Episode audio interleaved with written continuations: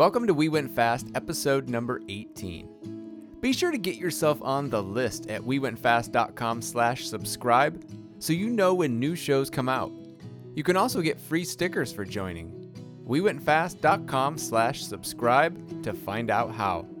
Now this show is a little different from the others I've done. Here's an important disclaimer on this story. I didn't write it. A man named Terry Pratt did. He wrote an entire book about the 1972 World Motocross Championships, and the chapters are broken into the individual rounds of the series, which detail his witty observations from the events, which he attended as a reporter on a very long European vacation. I'm going to read the book's foreword and chapter 1, which is the 250cc Grand Prix of Spain. If you want to know more about Terry Pratt, after you finish this episode, go back and listen to episode number 9 The Curious Life of Terry Pratt. That's a story I wrote back in 2019 on this amazing unsung hero in the motorcycle industry. When I'm asked which of my stories are my favorites, I always point to that one. You can find the written version on wewentfast.com. Search Terry Pratt. If you like this story and want to see more, I sell the book at wewentfast.com/shop. It's only 40 bucks, the same price Terry sold it for in 2007 when it was first published. Grand Prix Motocross, the 1972 World Championship season, is an incredible book and a must-own for all moto collectors. When Pratt died in 2012, the book was thought to be gone forever and copies of it sold well into the triple digits on eBay. But then I found the unsold stock sitting in a warehouse in the desert. It's available at wewentfast.com slash shop now, but only while supplies last. We won't reprint it. It makes a great gift for anyone in your life who loves motocross history. It's been an honor to finish Terry's work of preserving motocross history.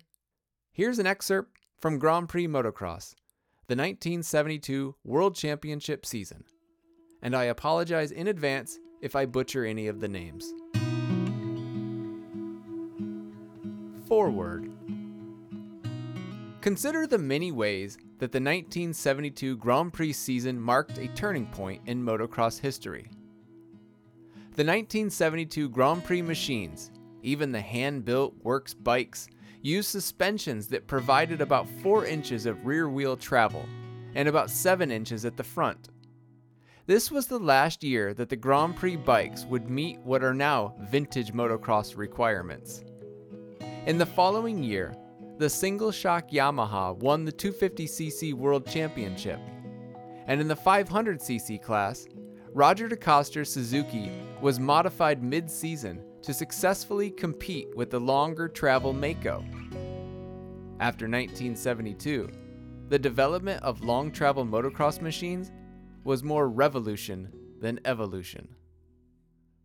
The 1972 Grand Prix machines were free of the minimum weight restrictions that were imposed by the FIM in the following year.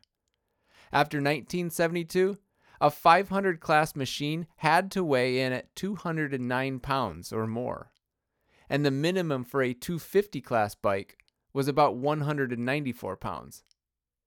This meant that titanium chassis components and other weight saving measures could be phased out and that margins of safety would presumably increase. The factory 250cc Suzukis, ridden by Joël Robert and Sylvain Geboers, were probably the lightest 1972 Grand Prix bikes but the speculation was that the works bikes from Husqvarna, KTM, and Yamaha, and even CZ, had to add weight as much as 15 pounds or more to pass tech inspection after 1972. Even Grand Prix point scoring changed after 1972. This was the final year that World Championship points were awarded on a rider's overall position after both motos. This meant that a rider could win the first moto and still go home with reduced points or even zero points depending on his performance in the second moto. Starting in 1973, Grand Prix points were awarded moto by moto. There were career milestones too. The year 1972 was the final full season for East Germany's Paul Friedrichs, who had dominated the 500 class with world championships in 1966, 67, and 68. In 1972, Belgian Joël Robert won his sixth and final 250 World Championship by winning six of the seven Grands Prix in which he finished. Plagued by injury and riding a less dominant machine in 1973, Robert rode the full season but did not win a Grand Prix. The reports included here are presented as they were written at the time of the event. The stories have been edited to a higher standard, but no attempt has been made to update the narrative with historical perspective. The stories are based on what we thought we knew at the time, and they are not embellished by facts and developments that have become known since then. The photos speak for themselves. Thank you to the many friends and associates who have encouraged me toward the completion of this book. Nagging is a form of encouragement. But most of all, thank you to mom and dad and Vern and Stella for making the 1972 European tour possible. Terry Pratt.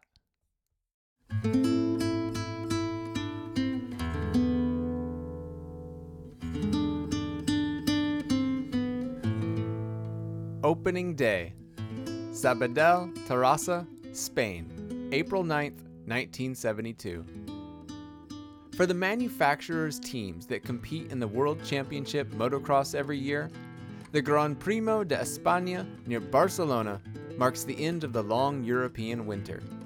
When the Swedish riders have put away their cross country skis and the Russians have stored their lawn coats and mothballs, the riders and mechanics convoy their vans to the coast of Spain to greet the spring sun and the first Grand Prix of the season. Mechanics are eager to see what engineering miracles the opposition has performed in their shops during the winter, and the riders try to judge how hard their competition has been training through the off season. The competition shops had been busy. Some new and interesting machinery was unveiled at Barcelona this spring. Suzuki, the defending world champion, arrived with bikes that showed only minor refinements over last year's models. There were some frame and suspension changes, but Suzuki had swept the championship in 1971, and the bike was already well developed. Two brand new machines apiece were provided for the Suzuki's Works riders world champion Joël Robert and another Belgian, Sylvain Geboers. Robert won the Spanish Grand Prix last year, and then went on to win seven more Grands Prix to break the long standing jinx that whoever won the first GP wouldn't be world champion at the end of the season. Geboers, who is a Flemish Belgian from the northern part of that country, suffered a serious knee injury in 1971. But after training extensively during the winter, he came to Spain determined to give Robert a fight for the title. Husqvarna rolled out three very special lightweight 250s for its top team riders Arne Kring, Bengt Arne Bonn, and Uno Palm. The bikes have American made titanium frames, alloy tanks, six speed gearboxes, and a trimmed down engine that is barely recognizable as a Husky. Gaston Rahier, a Belgian who rode for CZ in last year's Trans AMA series, now has a contract with Husky and he chose to ride a more conventional 5 speed with special light components. Ollie Pettersson, the Swedish rider who was instrumental in the development of the Suzuki GP machine, came to Spain with a hand built Kawasaki that the Japanese factory had whipped together in about two months' time. During one of the morning practice sessions, when the Japanese and the Swedes were preparing their machines with racks of shiny tools and organized bins full of spares, the Russian riders and Czechoslovakian mechanics of the CZ team rolled into the pits. Their battleship gray vehicles were still grimy from the arduous trip across Eastern Europe, and behind the doors was a tangle of spare wheels, engines, and road weary riders. At first glance, their racing machines looked like worn out veterans that had belonged to a junior rider on unemployment.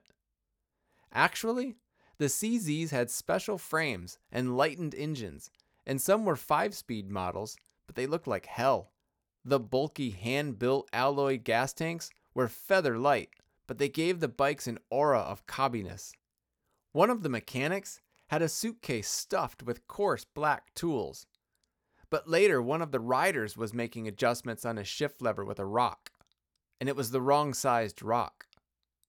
But the Cheezeds ran, and the Russians rode them like the wind across the steppes.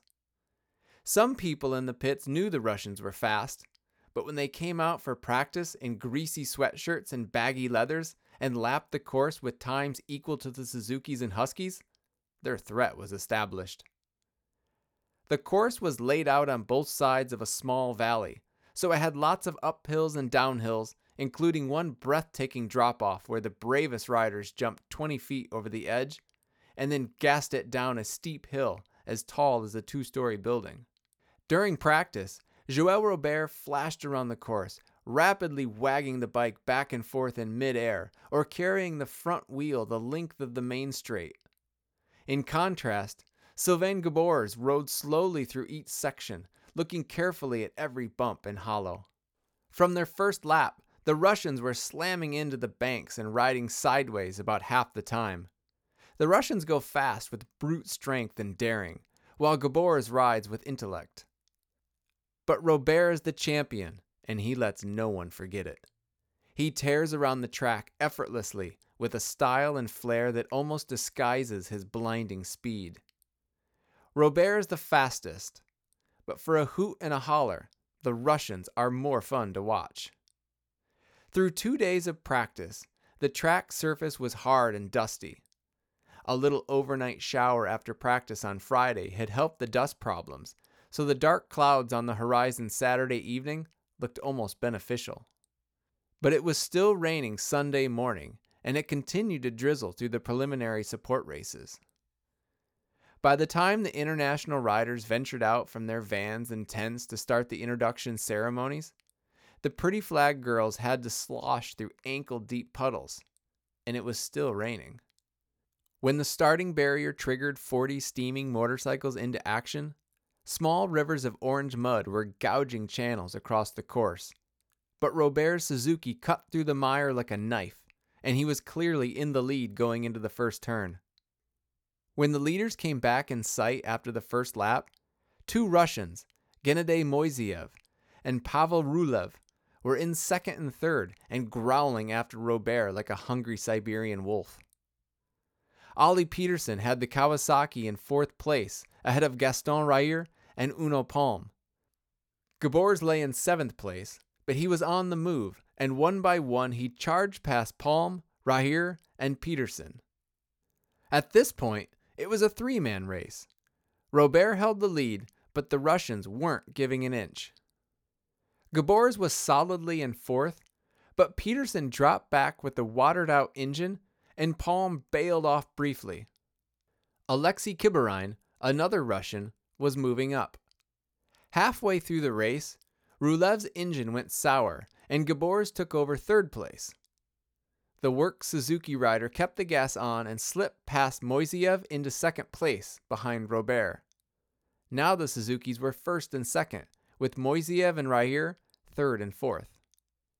Geboers made it clear that Robert was still under pressure and cut the gap down to seven seconds before the checkered flag fell. After 40 minutes in the mud, Alexei Kibirin picked up fifth place on a CZ with a silver painted high pipe that looked like it wouldn't finish a two lap sprint around the parking lot. Between races, everyone tried to clean the mud out of eyes, carburetors, and cameras. There was a pause in the pit work while everyone took shelter from a brief but intense hailstorm. The mounted Spanish soldiers just turned their horses' haunches to the wind and hunched under their ponchos. Out on the course, Cornermen put down their flags and moved some hay bales to cover a dangerous buried cable that had been exposed by churning knobbies. Gaston Rahier got the holeshot in the second start, and he rounded the first turn ahead of Geboers, Uno Palm, and Joël Robert, who doesn't like to be anywhere but first.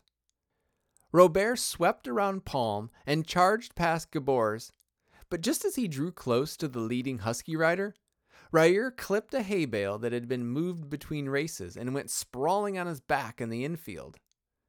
Robert smacked the fallen bike and did a flying W over the handlebars. Robert got up in a rage and chased Rahier into the crowd, where he popped him in the mouth before they were separated by the turn marshals. Gaston started Joel's bike for him and then rejoined the fray while Robert rode sullenly back to the pits using his left hand on the throttle. The first lap melodrama left Geboers in the lead, with Uno Palm second ahead of Spanish national champion Jorge Capapé on a Bultaco and Englishman Jimmy Aird on a Husky. Next came two wild Russians, Vladimir Kavinov and Alexei Kibirin. The Ruskies blasted past Capapé on the second lap, and after a few minutes, the race settled into a pattern, with Geboers well in command and Palm defending against Kibirin. Geboers was all business, but Palm enjoyed showing off for the Swedish cameraman by doing fourth gear broadslides down the front straight. By now, Kibirin had enough muck in his eyes to plaster a wall, but he continued to race, and he finished just ahead of Gaston Rahier, who had picked himself up and motored into fourth place.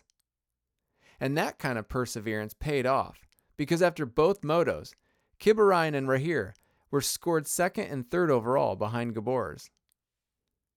When the clock finally ran out in the season's first Grand Prix, only eight machines were still thrashing through the mud. Just finishing the two 40 minute motos in the tiring mire and blinding spray was a challenge for even the world's best.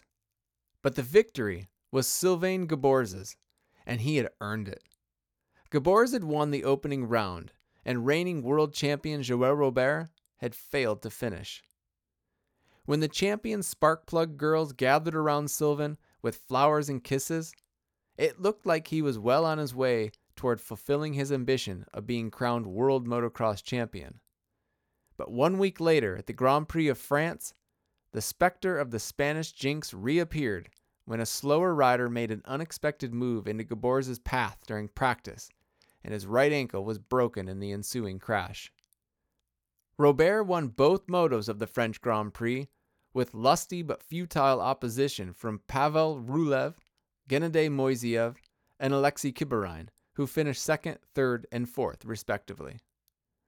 Geboers is expected to be off the track for at least five weeks, and unless one of the inconsistent Russians develops into a superstar, Joël Robert will walk into his sixth championship, and the unlucky Sylvain Geboers will have to wait yet another year. Thanks for listening. Finish reading this book at wewentfast.com slash shop. Help us continue to preserve motocross history by picking up a copy or buying a t-shirt or a hat. And get on the newsletter list. Subscribers get free stickers, discounts, and they're the first to know about new products, stories, and podcasts. WeWentFast.com slash subscribe.